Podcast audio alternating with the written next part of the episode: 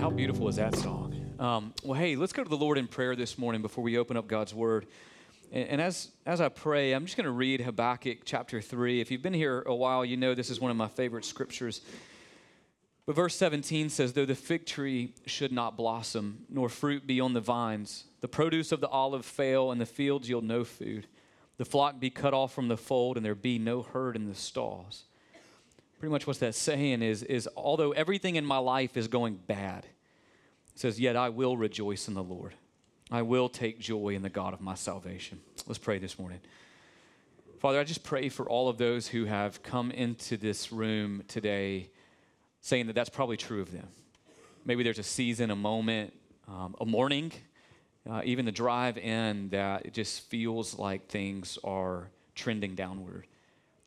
God, what this scripture tells us is that our ability to praise and to worship and to put our eyes on you is not dependent upon our circumstances, but upon your greatness. And Lord, thank you for the opportunity we had just to be reminded of that, to sing about your greatness, to sing that you're also Emmanuel, not only transcendent and great and our creator, but you're also Emmanuel, God willing to come and be among us and take on flesh and to sympathize with us in every one of our weaknesses, with every one of our struggles. I pray for this people this morning, for this church this morning, myself included, God, that you would be a great high priest to us, that we would choose, regardless of what circumstances we're faced in, that we would choose to put our eyes on you and to worship you, that yet I will rejoice in the Lord. Give us that level of spiritual fortitude this morning. I'm going to pray that in Jesus' name. Amen. Well, good morning. Hey, I didn't ask for their permission this morning to do this, so if they hear this on the recording, they may be frustrated with me. But many of you may know Jeff and Penny Gregory. I see Rachel here. So if you don't know them, this may not pertain to you, but Jeff has been battling a pretty long-term sickness and was able to get a liver transplant taking place yesterday. Rachel, I'm looking. Yeah, yesterday. It's all kind of blended together. So incredible procedure done in Atlanta. So I just want to just kind of call our church body to pray for Jeff and for Penny and for their family as he heals, as his body begins to adjust to such a donor procedure and for God's provision. They've been on the list for a while, so the Lord has really been gracious to them. So we're going to keep praying for Jeff and Penny as Jeff recovers from that surgery. But if you have your Bibles, please go ahead and turn with me to Nehemiah chapter 6. Nehemiah chapter 6, okay? So 2 months prior to the date of our text today, so 2 months prior to the date of Nehemiah chapter 6, Nehemiah took the first steps towards what God had put into his heart to do. He took the first steps into rousing an apathetic, defeated group of people to rebuild the walls of an ancient city, the ancient city of Jerusalem. I can't imagine the level of enthusiasm, excitement, maybe even adrenaline that the people of God experienced when they began that work. Right? Try to put yourself in their position for a minute. I mean, 100 years, this wall has sat decimated. Yet in one moment, there's this unity around this singular project to begin the work of rebuilding, and I just can't imagine how excited they were to start that process. I'm sure there were uncertainties, sure there were fears, maybe even some doubts of whether they could actually get it done or not, but more than anything, I just bet they were excited with the anticipation.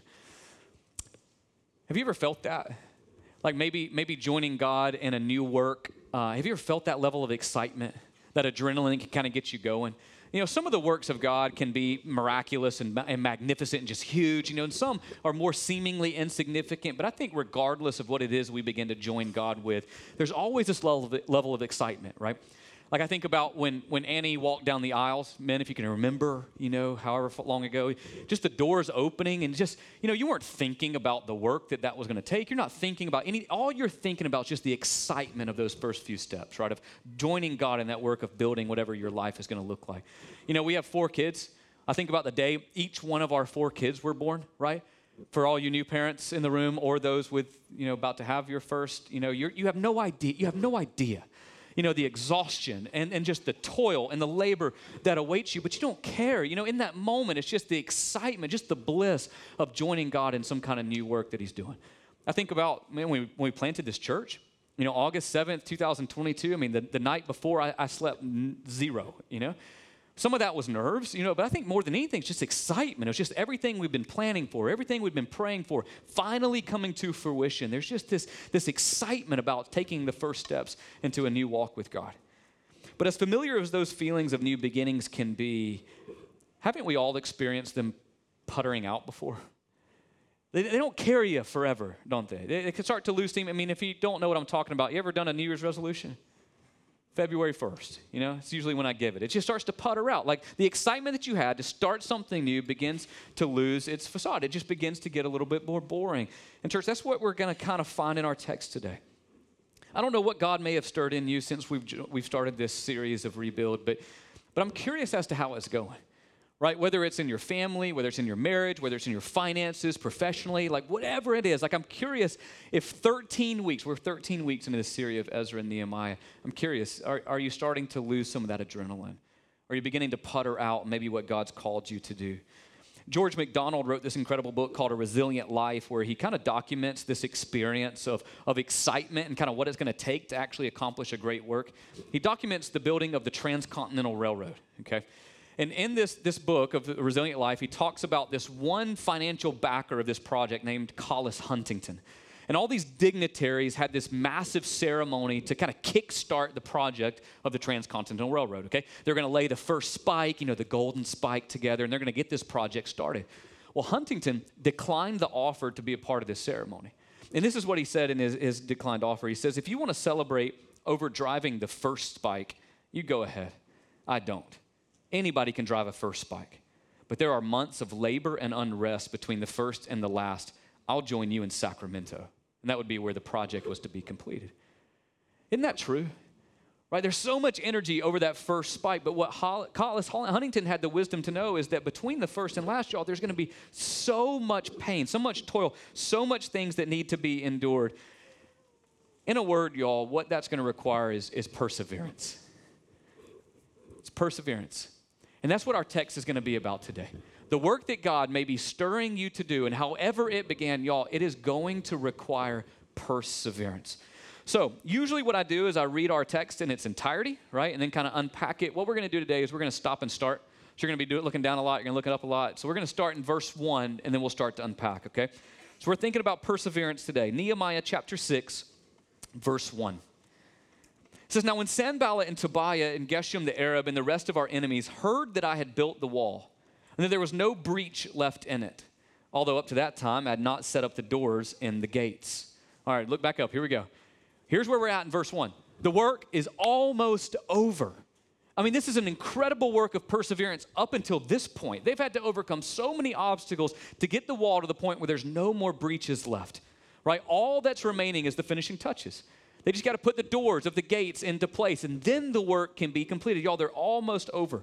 But when the enemies of Nehemiah, who we've seen throughout our text, is Sanballat, Tobiah, and Geshem the Arab, when they heard that all of their attempts up to this point have fallen flat, they know we've got one last shot. It's now or never. Either they stop the work of God now before the gates get put into place, or it's over.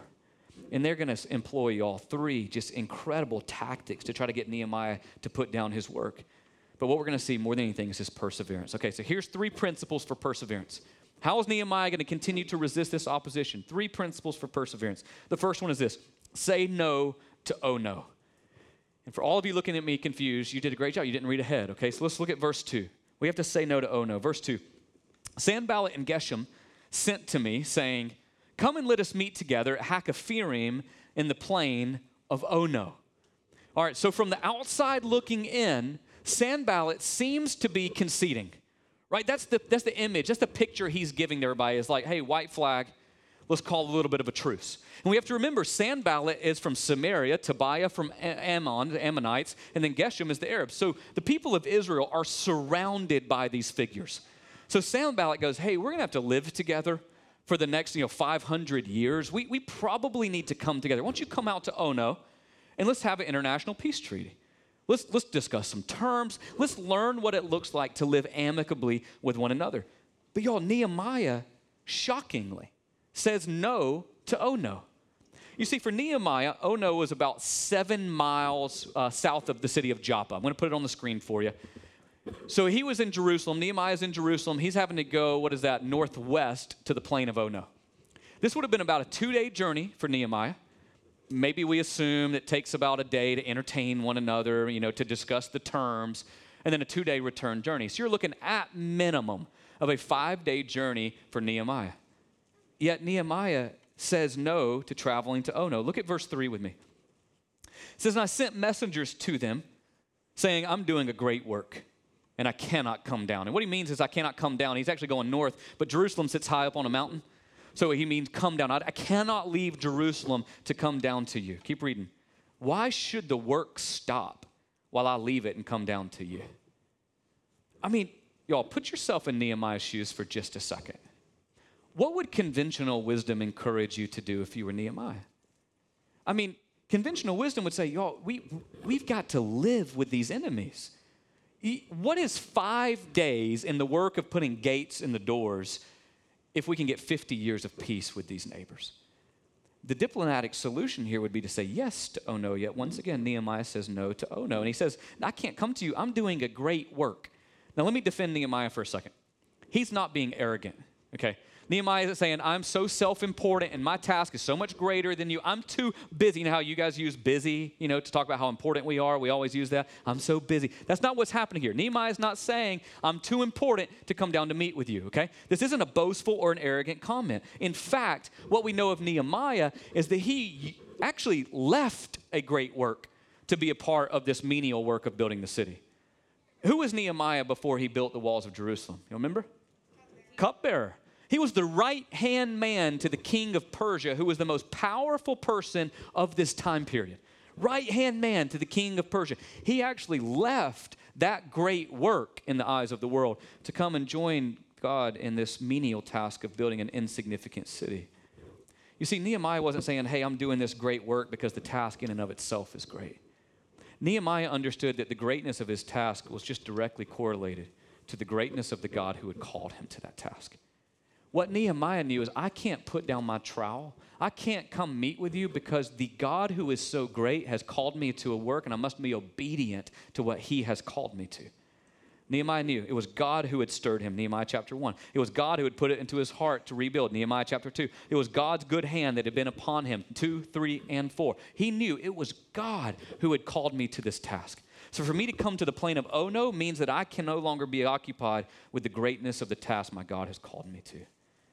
5 days round trip to meet with Sanballat would take 5 days away from the work that God had called him to. But look at verse 4. They were persistent. It says, "And they sent to me 4 times in this way." How many of you are willing to say no to somebody once? And then as soon as that second ask goes, you just immediately cave. Right? You know, this takes perseverance, like to be able to be persistent enough to say no. 4 times. It says, "I answered them in the same manner."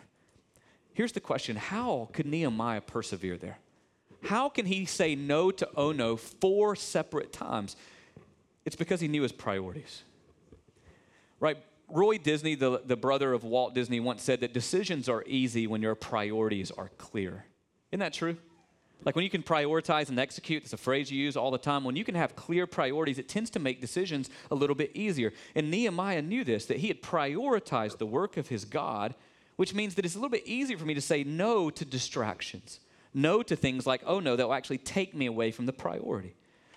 Here's where it gets personal for us, y'all. Oftentimes, the work of rebuilding that God has stirred in each of your life, often that gets paused or it begins to putter out because you start saying yes to things that end up making you say no to the thing God's called you to. That makes sense? Right? We say yes to even good things that become distractions for us from the thing that God has actually called you to. Let me give you 3 just small examples that I know you're bound to be familiar with. Okay? Oftentimes, we want to prioritize the growth of God in our lives by prioritizing Sunday church, right? At the minimum, we want to be at church on Sunday. But we end up saying yes, right, to so many things that keep us here every Sunday. Right? Some of us want to prioritize growth in God by prioritizing family dinners. You want to have your kids around a table. You want to debrief the day together, maybe an opportunity for discipleship there. But we end up saying yes to so many things that keep us constantly in transition throughout the evenings where we're eating through drive-thrus, we're passing each other in the night, and we end up saying no to that work that God may be stirring. We want to say yes to God. We actually want to start waking up earlier to spend the first portions of our morning with God. Come on, I know I'm hitting home now, okay? And then we end up saying yes to an Instagram reel at 10:30. The night before. And then you say yes to another, and then to another. You know why you keep saying yes to these things? They're designed to keep you to say yes and yes and yes. And you say yes and yes and yes, and now you're tired, so how do you compensate? You hit snooze, and you sleep on through because you've said yes to something, even if it's not inherently bad, although I could make the case that Instagram's horrible, okay? You say yes to things, and we end up saying no to the thing that God has actually stirred us to. Church, this happens all the time. You got to say no to Ono. There's some distractions out there. There's some things that want to pull you away from what God wants for you, and you've got to let your priorities drive your decisions. All right, but Ono wasn't the only tactic. Look with me at verse 5 of Nehemiah chapter 6. In the same way, Sanballat, for the 5th time, sent his servant to me with an open letter in his hand. In it was written, "It is reported among the nations," and Geshem also says it, "that you and the Jews intend to rebel. That's why you're building the wall. And according to these reports, you wish to become their king. And you have also set up prophets and proclaimed concerning you in Jerusalem, 'There is a king in Judah.' And now the king will hear these reports. So now, come, let us take counsel together."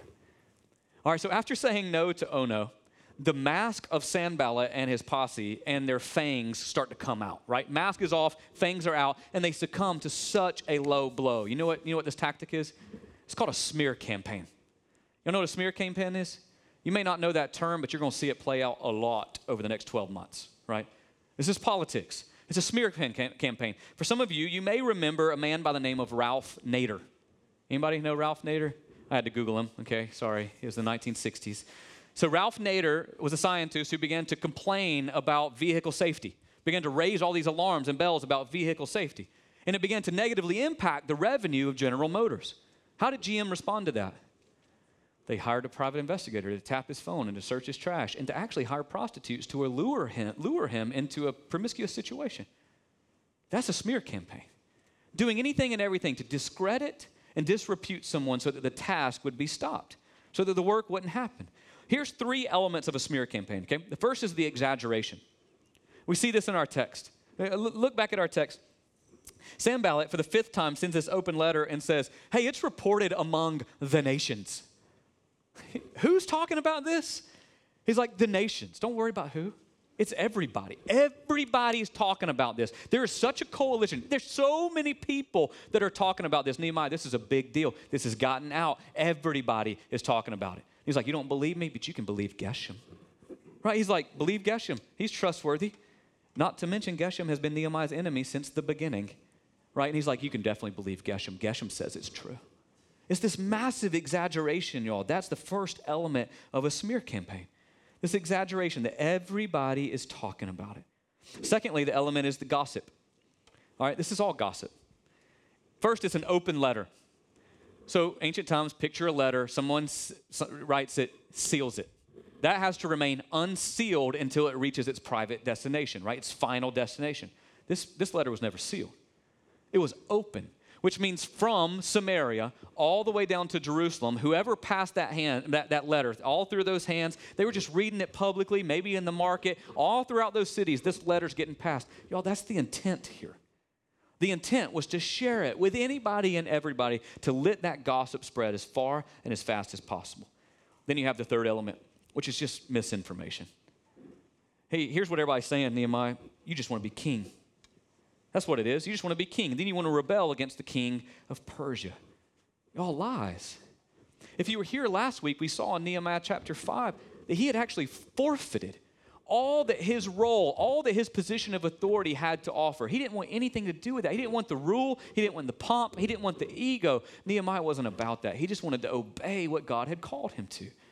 But yet they're saying, everybody's saying it, man. Everybody knows it now. You just want to be king, so you better come sit down with us if you don't want Artaxerxes to hear this. Church, it doesn't matter, these smears. It doesn't matter if it's true or not.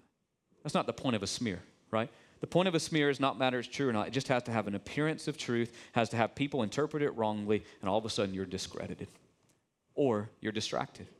And this is why smears are so effective, right? If Nehemiah were to spend all of his time tracking down all the people who heard that smear, right, all those cities that letter was read in, all the hands that had been passed through, if he had spent his time worried about what everybody was saying about him, he's done. He's already lost. The smear campaign has had its effect. You know why he's lost? Because he's not working anymore. He's distracted. He's spending his time defending the smear. But if he doesn't defend the smear, what's Artaxerxes going to do with Persia? Like, if this actually gets to the Persian Empire, y'all, the work could be over overnight. With one siege of the Persian army, all of this work that Nehemiah has been given to could be over. These are why these smears, y'all, are so effective. Because what do you do? How are you supposed to combat this? Y'all, I don't know if this may be true for you, but I can say if you want to start prioritizing the work of God in your life, you may start to experience some smears. It might happen. It might happen from those closest to you. You may know, I want to grow in God, which means, at least in this season, I've got to distance myself from those who don't want me to grow in God, who have no interest in growing in God. And I know what you're thinking. You're thinking, well, I need to still be friends with them so then I can win them to Jesus. That's true when you're strong enough in your faith to actually resist those temptations, okay? But if you're still flirting with the world because your friends continue to want you to flirt with the world, you're not strong enough. You've got to run. You've got to prioritize God. You've got to say no to Ono and continue to prioritize God. But once you start prioritizing God, man, these friends, they're going to say, hey, we were talking. Don't matter. Don't worry about who, but everybody, hundreds. We're all sitting down and we're all talking that you're just getting a little judgy. In fact, one of our friends, I'm not going to tell you who, but they're hurt by you because you're distancing yourself and that's not right. I thought you were supposed to be loved. Fill in the blank. It's coming. You want to start prioritizing God, y'all, it's what's going to happen. I know of families who have prioritized the work of God, maybe in an example like adoption. God has stirred them up to join God in adoption, and all of a sudden the smears come out of the woodwork. Friends, family, you're not ready for that. We were talking, don't matter, don't worry about who, but we were all talking, and everybody thinks it. In fact, somebody else thinks it too, that your kids can't handle that. Your current kids, to bring another family, another kid who with that situation, no, God could never possibly be asking you to do that. Is this hitting home? Y'all, it happens all the time. I'll save you from my own personal examples, but I've dealt with my fair share of smears. They are effective. It hurts. It is hard. They try to distract and discredit, and before long, you put down the work. You've stopped working. So how do you persevere through the smear? Do you like that? How do you do it? How do we persevere through a smear? Look at verse 8. This is what Nehemiah did. Then I sent to him, saying, no such things as you say have been done. You are inventing them out of your own mind. For they just wanted to frighten us, thinking their hands will drop from the work and it will not be done. Oh, now, my God, strengthen my hands. Church, here's principle number 2 for perseverance. Don't fear the smear. That's what Nehemiah shows us here. He's just not afraid of this smear. The first way that he can combat this thing and not fear this smear is that he just stands in the truth. Right? He doesn't track down who says what, when they say it, how did they say it, tell me more, let's compile this. He didn't do any of that. He just responds and going, fabrication. It's a lie. That's all he said. You're making it up. You're inventing it out of your own head. That never happened. That was never said. Nobody's ever doing that. It just immediately stands in the truth. One statement kept working. But the second thing he does is something we've got to learn too, y'all. We've got to entrust ourselves to the Lord. That's what he does in verse 9. He says, I see what they're up to. Now, God, give me strength. Strengthen my hands. Church, let me say one thing about standing in the truth. If you have anybody in your life that may be being used like Sanballat here, let me just tell you, you'll never satisfy people like Sanballat with facts, reason, or evidence, or right or wrong, or lies versus truth. Because that's not the goal. Sanballat's intent was not to be right. Sanballat was just wanting Nehemiah to give in to his demands. The only way to resist this is to stand firm in that truth. And the only way to stand firm in truth is to entrust yourself to the Lord. I think it's really easy when we come across Scripture, come across men like Nehemiah, people in the Bible, to think that they're like supernaturally gifted in ways that we could never be. Don't we do that? We read about these feats and we're like, oh, well, obviously God's good hand was upon him. Never upon me, but y'all, you forget, these are just humans. In fact, Elijah was a man just with flesh like ours, is what James says in chapter 5. They're just human. But could you imagine how hard this must have been on Nehemiah? Like, really try to put yourself into the story here. How hard would it have been to ignore these rumors and accusations? How much sleep do you or I lose when you know one person said something bad about you on Facebook? And you hadn't seen them in 15 years. Y'all, it's crushing, isn't it? It brings so much anxiety, so much concern. I wonder how hard it must have been for Nehemiah not to worry about his reputation. Or to defend himself. That would be my response, right? To throw up some kind of defense. How hard would it have been for Nehemiah to keep on working, not knowing if and when Artaxerxes would be showing up ready to siege him again? Could you imagine that uncertainty, that anxiety of what that looks like? He had to have been struggling, y'all. The only thing Nehemiah knew to do when he struggled was pray. It's such an example. Y'all, pray. Psalm 55, verse 22 has probably been the best scripture for me as a new pastor. Cast your burden on the Lord, and he will sustain you. He will never permit the righteous to be moved. There's a reality here where we can learn to cast our burdens on the Lord and go, God, I cannot control what anybody thinks about me, says about me, perceives me. The only thing I can do is trust you to protect me, to guard me, to give me strength so I can continue to do what I think you've called me to do. Church, this fear of man is what hinders us in God's work. It's fear of man. We're afraid of what people think about us. We're afraid of what people say about us. We're afraid of what people might think about us or might say. We start to create the narrative in our own head of what other people are saying or thinking or feeling. Let me give you some just incredible wisdom from Poor Richard's Almanac and Benjamin Franklin. He says, since you cannot govern your own tongue within your own teeth, how can I ever hope to govern the tongue of others? You can't. You just can't. You just can't control what people think about you, say about you, or do about you. The only thing you can do is entrust it to the Lord. This fear of man, y'all, has kept people from the work of God for centuries. In John chapter 12, we read in verse 42 that nevertheless, many, even of the authorities, even of the Jewish authorities began to believe in Christ. But for fear of the Pharisees and fear that they would be kicked out of the synagogue, they would not confess Jesus. It says because they loved the glory that comes from man more than the glory that comes from God. Church, the glory that comes from man, the fear of man has kept so many from the work of God. So I encourage you, don't fear the smear. But there's one more tactic that we need to get to in verse 10, and they definitely saved the best for last. Nehemiah chapter 6, verse 10. It says, now when I went into the house of Shemaiah, the son of Deliah, son of Metabel, who was confined to his home, he said, let us meet together in the house of God, within the temple. Let us close the doors of the temple, for they're coming to kill you. They're coming to kill you by night. All right, so Nehemiah says no to the meeting in Ono, but he ends up taking this meeting with this guy named Shemaiah. Now, apparently from our text, Shemaiah had the reputation of a prophet, and maybe Nehemiah thought him to be a true prophet, which is why he ends up taking this meeting. And it says that Shemaiah was enclosed in his home, right, confined in his home. And what most people think that means is that when Nehemiah stepped into his home, Shemaiah closed the door and began to deadbolt everything and made this big pretense and this scene that we're in grave danger. We can't talk here. We got to get out. The only place we can be safe to have this conversation, we got to go to the temple. Come, let us meet in the temple together because they're going to kill you. They're going to kill you. Even tonight, they might kill you. But here's principle number 3. Nehemiah bypassed that bait. Church, you've got to learn to bypass the bait. Look at verse 11. Nehemiah says, should such a man as I run away? What man such as I could go into the temple and live? I will not go in. Y'all, he bypassed the bait. And here's the bait, verse 12. I understood and saw that God had not sent him. He's a false prophet. But he had pronounced the prophecy against me because Tobiah and Sanballat had hired him. Smear. They had hired this guy. Shammai is on the payroll of Sanballat, had the reputation of a true teacher, of a true prophet of God, and told Nehemiah, come and meet in the temple. You can trust my words, all because he was getting a little bit of change from Sanballat and Tobiah.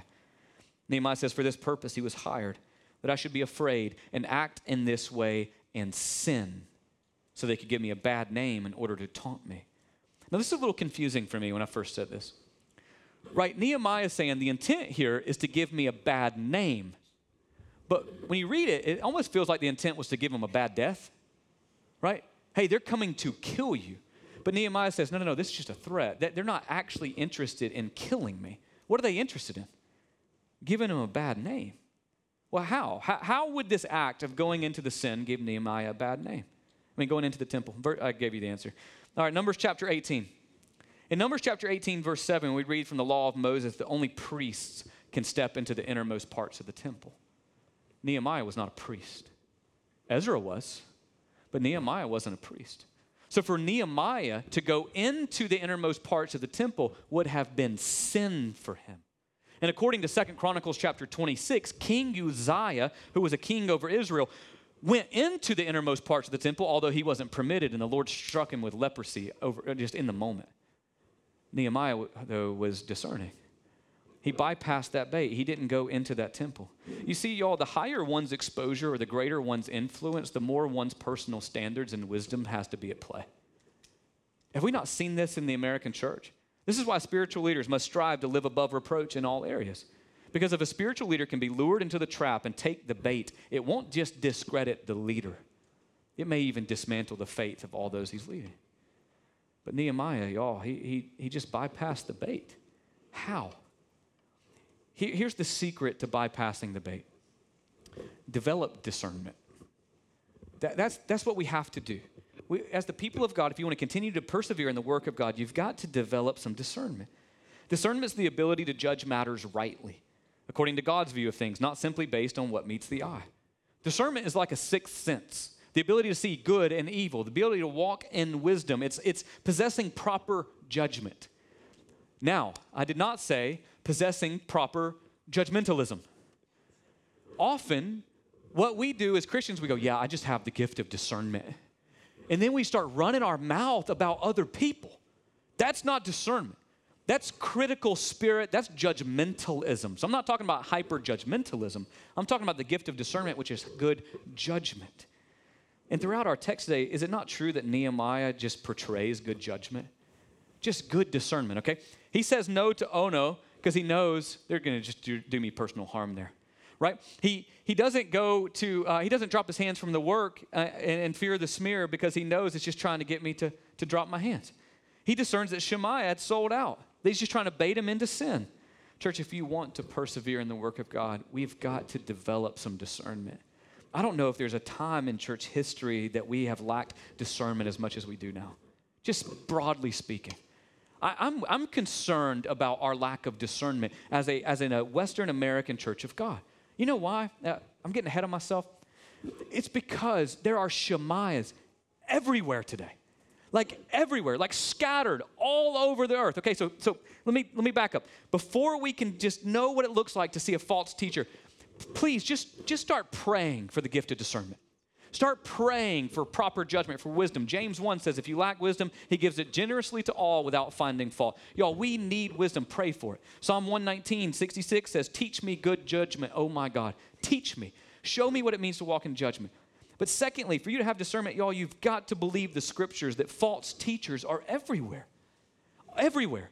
I just, before I became a pastor, I just kind of saw those scriptures in the New Testament, even in the Old Testament, and just thought, yeah, I believe that. And for whatever reason in my head, I just thought, it's going to be black and white. Like, I'm just going to be able to know that I know that someone is after the church in an ill-intended way.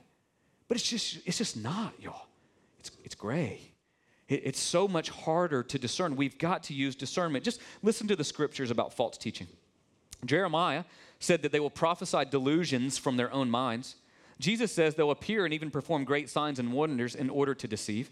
Paul says they're wolves in sheep clothes, distorting the truth, trying to draw away the disciples. Peter says they're unstable, distort the scriptures to their own destruction. John says that they are from the world and speak from a viewpoint of the world. Paul says that these teachers, y'all, will have an appearance of godliness, but they actually deny its power. Jesus says you better be discerning and try to know them by their fruits. Y'all, we have got to be discerning. With the popularity and the pervasiveness of social media and sound bites, y'all, the insurmountable volume of blogs, articles, books, whatever it is you want to fill in the blank there, now more than ever, y'all, there are false teachers that are permeating the Christian market and the minds of others. It's scary. You know why it's scary? That's not even the worst part. It's not scary because they're so pervasive. What's scary is that Paul said 2,000 years ago that you and I are going to be tempted to not endure sound teaching, but we're going to have itching ears and try to accumulate for ourselves teachers that fit our own passions. What that means is you're going to be prompted to find a teacher that makes you feel good. And it's going to take one Google search to find 100 of them. All it takes. You want to find someone that teaches a scripture that makes you think makes you feel the way you want it to feel. It's out there. You can find it. And you get one little sound bite, one little kernel that seems just good enough to this has got to be right, just the way that it makes me feel. It just got to be right. You're done. You've bit the bait. You're lured away from the truth, and you're no longer going to be able to persevere in the work of God. Church, believe the scriptures. Shemaiahs are everywhere. But thirdly, what Nehemiah shows us in discernment is that we've got to just know the scriptures, right? We've seen all throughout our text that Nehemiah knew the scriptures. He knew about Numbers chapter 18. He knew about Uzziah. He bypassed the bait because he was discerning. He's such a good example for us in discernment. There's a verse in the New Testament from Hebrews chapter 5, verse 13 that talks about discernment. It says, "For everyone who lives on milk is unskilled in the word of righteousness since he is a child. But solid food is for the mature, for those who have their powers of discernment trained by constant practice to distinguish good from evil." Here's what that looks like. If you have an infant or if you've ever been around an infant, what do they put into their mouths? Everything. I mean, you got an infant, y'all just can't, you're going to lose that battle. They're going to put everything into their mouths. The spiritual equivalent of a spiritual infant is going to do the same. You're going to just try to put everything into your minds. Accumulate. Podcast, book. We're just going to run from source to source. We're going to consume. And Paul's going to say, you may keep learning and never actually arrive to the knowledge of the truth. And you may go, well, I thought we're supposed to be reading. For sure. Just slow down a little bit. Chew. Because transformation rarely ever happens by mass information. Slow down. We don't have to put everything into our mouths. We don't have to put everything into our minds. A spiritually mature person will discern and practice and will be choosy. We'll be a little bit picky about the diet, the spiritual diet that we undertake, okay? So be careful not to fall to these Shemaiahs. Let's look at verse 14. Nehemiah, after persevering through these three tactics, says, God remembered Tobiah and Sanballat, according to the things that they had done, and also the prophetess Noadiah and the rest of the prophets who wanted to make me afraid. So just as he has done previously, Nehemiah doesn't lash out to Sanballat. He doesn't fight Shemaiah. He entrusts vengeance to the Lord. Deuteronomy chapter 32 says, vengeance is mine. He entrusts it to the Lord. He doesn't need to defend himself. He entrusts it to the Lord. Church, if you want to persevere in the work of God, we're going to have to bypass the bait. We're going to have to develop some discernment. So look at verse 15, and I'll conclude with this. So the wall was finished on the 25th day of the month of Elul in 52 days. Y'all, that is remarkable. In 52 days, this massive task of building the wall of Jerusalem was completed. And when our enemies heard of it, all the nations around us were afraid and fell greatly in their own esteem, for they perceived that this work had been accomplished with the help of our God. Y'all, I said this from the beginning of this series, that this whole task of rebuilding the city, it was more than just building a city, right? We've talked about that. It was building a city that would reflect the image of our God. The goal here was to put God's glory on display. Their obedience to building the city would actually accomplish putting the glory of God on display. And what happens is when they persevered in that work and they drove that last spike, all the nations began to see the reality of their God. Church, it's the same in whatever work he's stirring in you. I want you to grasp this. It's not just about just hanging your head and being obedient. It's your obedience is going to lead to his glory being put on display for those around you. Every work that he stirs in you is for his ultimate glory and honor. But it's going to take perseverance, right? First spike is over. Maybe you're puttering out. Maybe you're beginning to lose steam. Just want to encourage you to persevere. Say no to Ono. Let your priorities dictate your decisions. Don't fear the smear. Live and love the glory of God far and above the glory of man. And bypass the bait. Develop some discernment and live according to the word of God. Church, Nehemiah is such a good example. But as I close, I just want to remind you, he's really nothing compared to Jesus Christ. I just kept getting struck by this all throughout this text this week. Right? I mean, the first thing here, Jesus, as much as Nehemiah was accomplishing a great work in building the wall, when Jesus was hanging on the cross, you remember what people were taunting him with? Come down. Why don't you come down from the cross? But he's like, I can't. Like, he can't he can't just deviate from what God's called him to. He's doing the greatest work that everybody's ever been called to do. You want to talk about a life that was rife with smears? I mean, look at Jesus Christ. From his family, from his friends, from those he had come to save. He was called the prince of demons. He was called crazy and insane, yet he never challenged his critics. He just continued to entrust himself to the truth of God. And we saw this a couple weeks ago in spiritual warfare, but Jesus bypassed the bait, right? Out in the wilderness, Satan told him, I know what you want. You want the kingdoms of this world. You want redemption. I'll give them to you. And I'll do it in such a way that you never have to go to the cross. You'll never have to experience the pain of crucifixion. All you have to do is worship me. All you got to do is sin, Jesus. But Jesus totally bypassed that bait, y'all. He had discernment. He knew what he was about. And as he hung on the cross, it didn't take him 52 days, but as he hung on the cross, he said, it is what? Finished. And everybody, immediately, when he said, it is finished, and he breathed his last, the centurion that had put him up there said, surely this man was the Son of God. Right? Immediately, when he was obedient to the task and persevered to the task that God had called him to, immediately people began to see the reality of his God. That's what happens when we're obedient to what he stirred in us. But it's going to take perseverance. So why don't you stand up with me? I'm going to pray for us, and then our team's going to come back up and lead us through a song of response. Father, your word is consistent in its encouragement of us to run this race that you've called us to, this race of faith with endurance, with perseverance. Lord, we're going to need your help. We need you to strengthen our hands to be able to do that. Help us to not grow weary in doing good. Help us for the joy that's set before us, endure whatever it is that's required. Lord, I pray for those in this room that have maybe grown lax, who have maybe begun to put down the work of your hands, the things that you have called them to. I pray that you would reinvigorate them this morning with perseverance. I pray that you would give them some time today of contemplation, even meditation, to reflect on what their priorities are. Help us all, Lord, to be attentive to the priorities that you want for us. And give us the strength that we're going to need to say no to all these other things. Lord, I pray that you would just fill our minds so much with what you think about us so that the fear of man and the fear of what others think about us isn't just pales in comparison. God, I know in my own life, this is such an effective work of the enemy to just get us all riled up about what others say and think. I just pray we would live for your glory, God, not for the glory of man. And Lord, keep us from sin. Your word says in Hebrews that it's sin that clings so closely, that so easily entangles us and keeps us from running with endurance this race that is before us. Father, help us to bypass the bait of sin. Help us to lead lives that are holy and righteous before you. And we recognize that we need the grace of Jesus Christ to get this done. Give us the grace to strengthen our hands to accomplish the work that you've called us to. We pray this in Jesus' name. Amen.